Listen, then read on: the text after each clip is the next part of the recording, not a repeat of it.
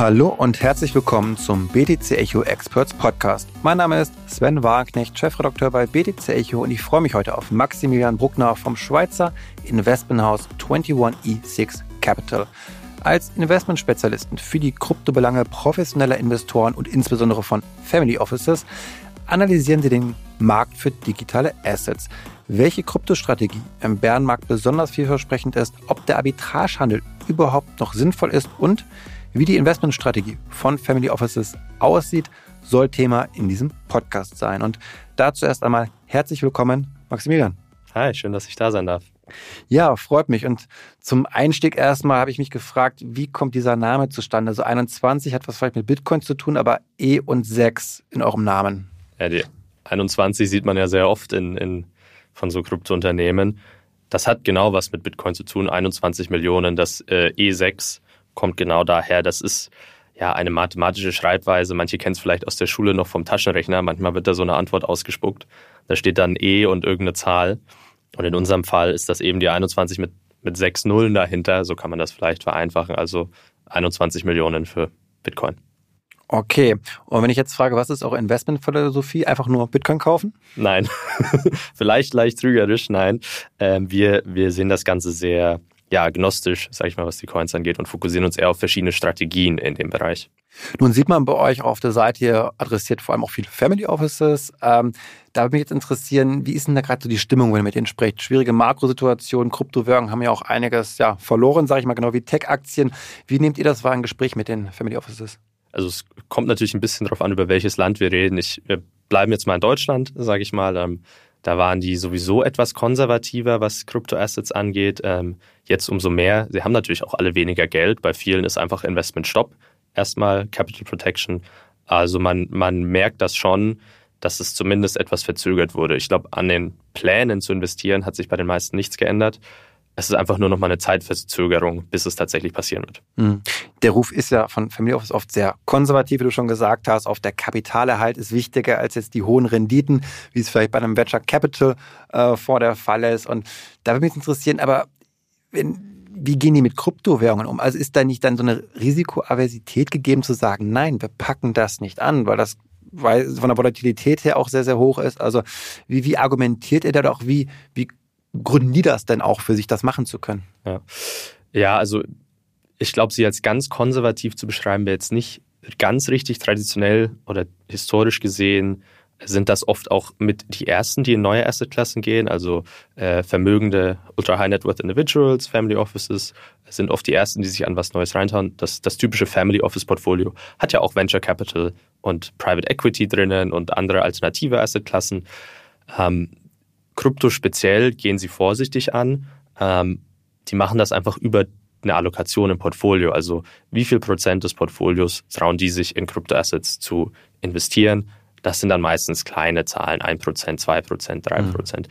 Absolut kann das schon noch viel Geld sein, aber die betrachten das schon im Gesamtportfolio-Kontext. Und wie könnte ich mir so ein typisches Krypto-Portfolio vorstellen? Von diesen nochmal 1-2% investiert worden, ist das dann vor allem eben Bitcoin oder ist das eine große Auswahl an Coins? Das ist sehr, sehr individualisiert. Es kommt komplett auf das Familiy Office an und wie weit die in dem Bereich schon sind. Ist auch so ein bisschen Generationenthema. Ne? Gibt es da eine junge Generation in dieser Familie oder in dem Familiy Office, die das pusht, die was Eigenes reinbringen? Die etwas weiter sind typischerweise, schauen dann, dass sie entweder Self-Custody sogar machen oder mit einem Verwahrer arbeiten und direkt dann Bitcoin und Ethereum vielleicht noch mehr halten.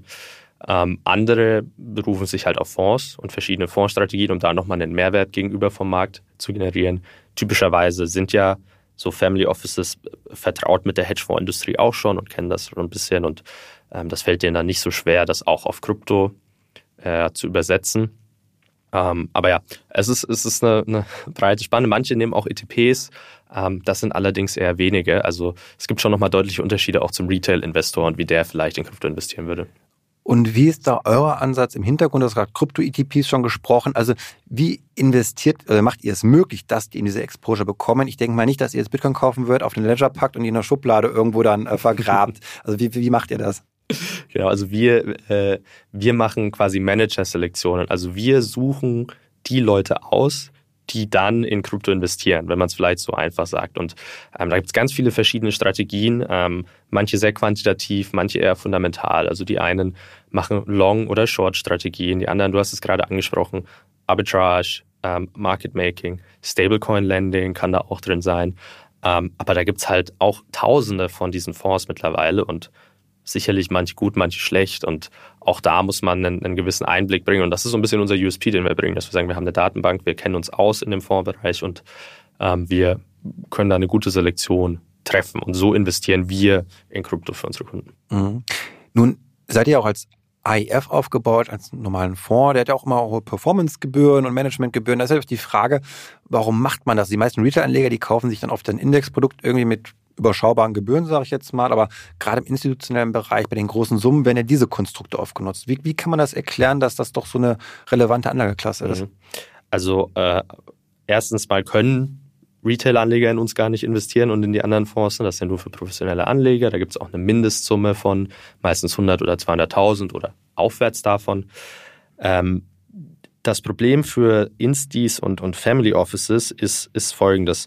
Ich als Retail-Investor investiere in der Regel nicht so große Summen. Das heißt, ich fühle mich vielleicht auch wohl damit, das auf dem USB-Stick in der Schublade liegen zu haben, komplett selber die Custody zu übernehmen oder einen ETP an der Börse zu kaufen. Aber all diese Sachen sind mit Risiken verbunden, die sich ein Familiy Office eigentlich nicht mit ins Buch nehmen möchte bei den großen Summen. Also dieses Self-Custody-Thema einfach da einen Fehler zu machen, weil dann ist halt einer im Familiy Office, der dafür zuständig ist. Für einen Multisig sind die nicht weit genug, sage ich jetzt einfach mal. Auch bei einem ETP, auch die sind nicht sehr günstig. Also auch da zahlt man 150, 200 Basispunkte teilweise für eine reine Bitcoin-Exposure. Das ist für große Summen, vor allem für Instis, auch nicht interessant, weil man sich halt auch diesen Emittenten dann irgendwie mit ins Boot holt und an den gekoppelt ist. Und deswegen sind Fonds dann doch eine spannende Lösung, vor allem Fonds, die einen Mehrwert liefern. Also ein Fonds, der nur in Bitcoin und Ethereum investiert und dafür 2% Management-Fee, 20% Performance-Fee verlangt, würde ich jetzt auch keinem raten. Aber wirklich Manager, die eigene Strategien fahren und dadurch entweder den Markt schlagen oder deutlich niedrigeres Risiko haben, also weniger Verluste zeigen, das alles ein bisschen besser schützen, die sind das dann auch wert, dafür, dass man sich nicht damit beschäftigen muss selber. Zeigt sich, glaube ich, auch gerade in diesen Marktphasen, dass es eine Fonds gibt, die ja nicht ganz so stark abrauschen, weil sie eben anderes Risikoprofil gewählt haben als eine stumpfe Indexabbildung, sage ich jetzt mal. Und ich glaube, das zeigt auch nochmal ganz gut, ich meine, gerade als Retail-Anleger versteht man das oft so gar nicht, aber dieser Punkt der Regulatorik, der Sicherheit, was darf ich machen, was kann ich verantworten, wenn ich das Geld von anderen Menschen vielleicht auch verwalte und nicht mein eigenes Geld. Das sind einfach andere Themen, die, glaube ich, man sich immer bewusst sein sollte, auch als Retail-Anleger, wie das eigentlich wirklich dann funktioniert und warum sowas dann Sinn macht.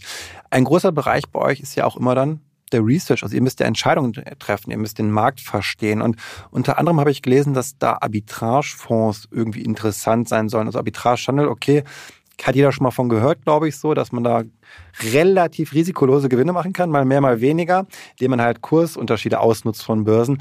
Kannst du das mal ein bisschen genauer erläutern, was hat es damit auf sich? Klar, also Arbitrage ist speziell an Kryptomärkten halt interessant, weil die Ineffizienzen aufweisen und es noch recht einfach möglich ist, da was zu machen. Ich sage jetzt recht einfach, aber man muss sich schon auskennen. Im Aktienbereich ist Arbitrage und so High-Frequency-Trading, da gibt es wahnsinnig große Eintrittshürden, auch technische Hürden und sowas. Und das gibt es im Kryptobereich so noch nicht. Deswegen ist es erstmal attraktiv für Leute, das aufzusetzen. Es ist ein Markt mit hoher Volatilität. Das heißt, es gibt oft Arbitrage-Möglichkeiten. Um jetzt mal konkret vielleicht ein, zwei Möglichkeiten zu erklären. Also das Erste, woran jeder denkt, ist wahrscheinlich, ich kaufe bei Börse 1 und verkaufe bei Börse 2 für mehr Geld gleichzeitig und habe einen Gewinn gemacht. Das gibt es auch, allerdings seltener. Nicht mal, weil es die Möglichkeiten nicht gibt, sondern weil vielleicht die Infrastruktur noch fehlt, das so schnell zu machen. Dann gibt es auch etwas, das nennt sich Dreiecksarbitrage. Das heißt, ich habe drei verschiedene Handelspaare, zum Beispiel US-Dollar und Bitcoin, Bitcoin und Euro US-Dollar und habe da eine Ineffizienz, die ich ausnutze, indem ich einmal quasi diese Runde drehe. Und das machen Arbitrage-Manager. Das ist attraktiv, weil das, wie du eben sagst, nicht von den Marktbewegungen abhängig ist, wie andere Strategien. Das heißt, die Rendite, die generiert wird, wird nicht dadurch generiert, dass der Preis steigt oder sinkt, sondern einfach nur durch diese Ineffizienzen. Es ist aber natürlich auch weniger Rendite, als ein direktionaler Fonds jetzt erwirtschaftet. Ne? es gibt halt kein, ja, es ist jetzt ein englisches Sprichwort, aber man sagt immer so, there's no free lunch in Finance. Also ich kann nicht kein Risiko haben und die volle Rendite mitnehmen. Das geht halt einfach auch nicht. Aber wäre gerade für so Seitwärtsmärkte, wo jetzt nicht so viel passiert, durchaus interessant, um da so ein bisschen Rendite zumindest rauszukriegen. Also wäre das dann auch etwas für Retail-Anleger, würdest du sagen, oder sollen die lieber die Finger von lassen? Also man würde meinen, dass es im Seitwärtsmarkt gut läuft, aber bei so einem längeren Seitwärtsmarkt, wie wir ihn jetzt haben, haben auch Arbitrage-Manager Probleme, weil sich nicht genug tut einfach. Es passiert einfach nicht genug, damit die Möglichkeiten finden, die sie ausnutzen können. Für Retail-Anleger könnte spannend sein, allerdings ist mir jetzt noch keine wirklich gute Möglichkeit bewusst, das selber zu machen mit der Infrastruktur. Mhm. Und die Fonds, die das machen, die sind auch nur für professionelle Anleger offen oder die bauen sich einen eigenen Algorithmus auch, der das macht. Also es ist jetzt nicht so super trivial, dass ich das selber auf meinem Handy machen könnte. Ja, es wird, glaube ich, auch nicht einfach. Ich glaube, der FTX-Gründer ist doch sehr reich damit geworden, glaube ich, mit Arbitragehandel. Das war andere Zeit aber auch noch gewesen, wo er das große Geld gemacht hat. Der hat ganz wilde Sachen gemacht. Der hat dann auch so Arbitrage über verschiedene Länder gemacht. Also hat er gemerkt, ich glaube, bei ihm war es speziell in Korea, war der Preis super hoch und dann hat er irgendwie die Coins darüber gebracht. Ja, also das war ist auch spannend, was gerade erzählt. Ich kann mich daran erinnern, dass schon auch 2 oder 3 Jahre, ich weiß es nicht mehr genau, da hatten wir auch mehrere Artikel gehabt, wo die Preise teilweise so unterschiedlich waren für einen Bitcoin, wo wir immer Allzeithoch war jetzt bei uns, sage ich mal, in der offenen westlichen Welt, USA, Europa, irgendwie der Kurs und dann auf einmal kompletter Unterschied irgendwie in Südkorea oder in Japan irgendwie in den Börsen. Da muss es doch auch was geben. Ja. Da muss es doch Möglichkeiten geben, da Geld zu verdienen. Ein paar haben es geschafft, ein paar haben es gut hinbekommen und die sind jetzt sehr, sehr reich. Vielleicht ein anderer Bereich neben Arbitrage ist ja auch mal die Frage, wie korreliert das Ganze. Und da hat jeder immer eine andere Meinung zu, gerade beim Thema Krypto zu Tech-Aktien. War ein großes Narrativ, ja, das ist ja alles sehr ähnlich von der Korrelation. Würdest du das Argument immer noch so stützen? Ist das noch so hoch von der Korrelation oder glaubst du, dass wir jetzt hier auch mal uns drehen, sage ich jetzt mal, dass das auseinandergeht? Also unsere Meinung dazu ist eigentlich recht simpel. Die Korrelationen schwanken sehr. Also wir schauen uns immer rollierende Korrelationen an. Das bedeutet über einen gewissen Zeitraum hinweg, wie verändern die sich, also zum Beispiel wöchentlich. Und dann sieht man halt 2 Dinge. Erstmal, dass das super inkonsistent ist, also das schwankt extremst und ist meistens recht niedrig. Man sieht aber auch jetzt seit ein paar Monaten, dass es angestiegen ist und auf einem höheren Niveau ist. Also de facto herrscht gerade eine höhere Korrelation. Das liegt aber jetzt nicht daran, weil das alles dasselbe ist, sondern das liegt daran, dass wir einfach in der Krisenzeit sind. Man sieht denselben Spike auch, wenn man sich Covid 2020 anschaut. Sieht man auch einen kurzen Ausschlag nach oben in der Korrelation. In Krisenzeiten korrelieren fast alle Assetklassen kurzfristig mehr. Also ob das jetzt Krypto ist, Gold, Öl, Aktien, Anleihen, da steigt die Korrelation über alle Assetklassen hinweg kurzfristig an. Und so ist das auch bei Krypto. Und so wird sich das auch meiner Meinung nach wieder entkoppeln. Ich glaube, das ist ein wichtiger Punkt, den du ansprichst, weil es hieß dann ja oft, oh mein Gott, Bitcoin fällt, da doch nicht das Safe Haven.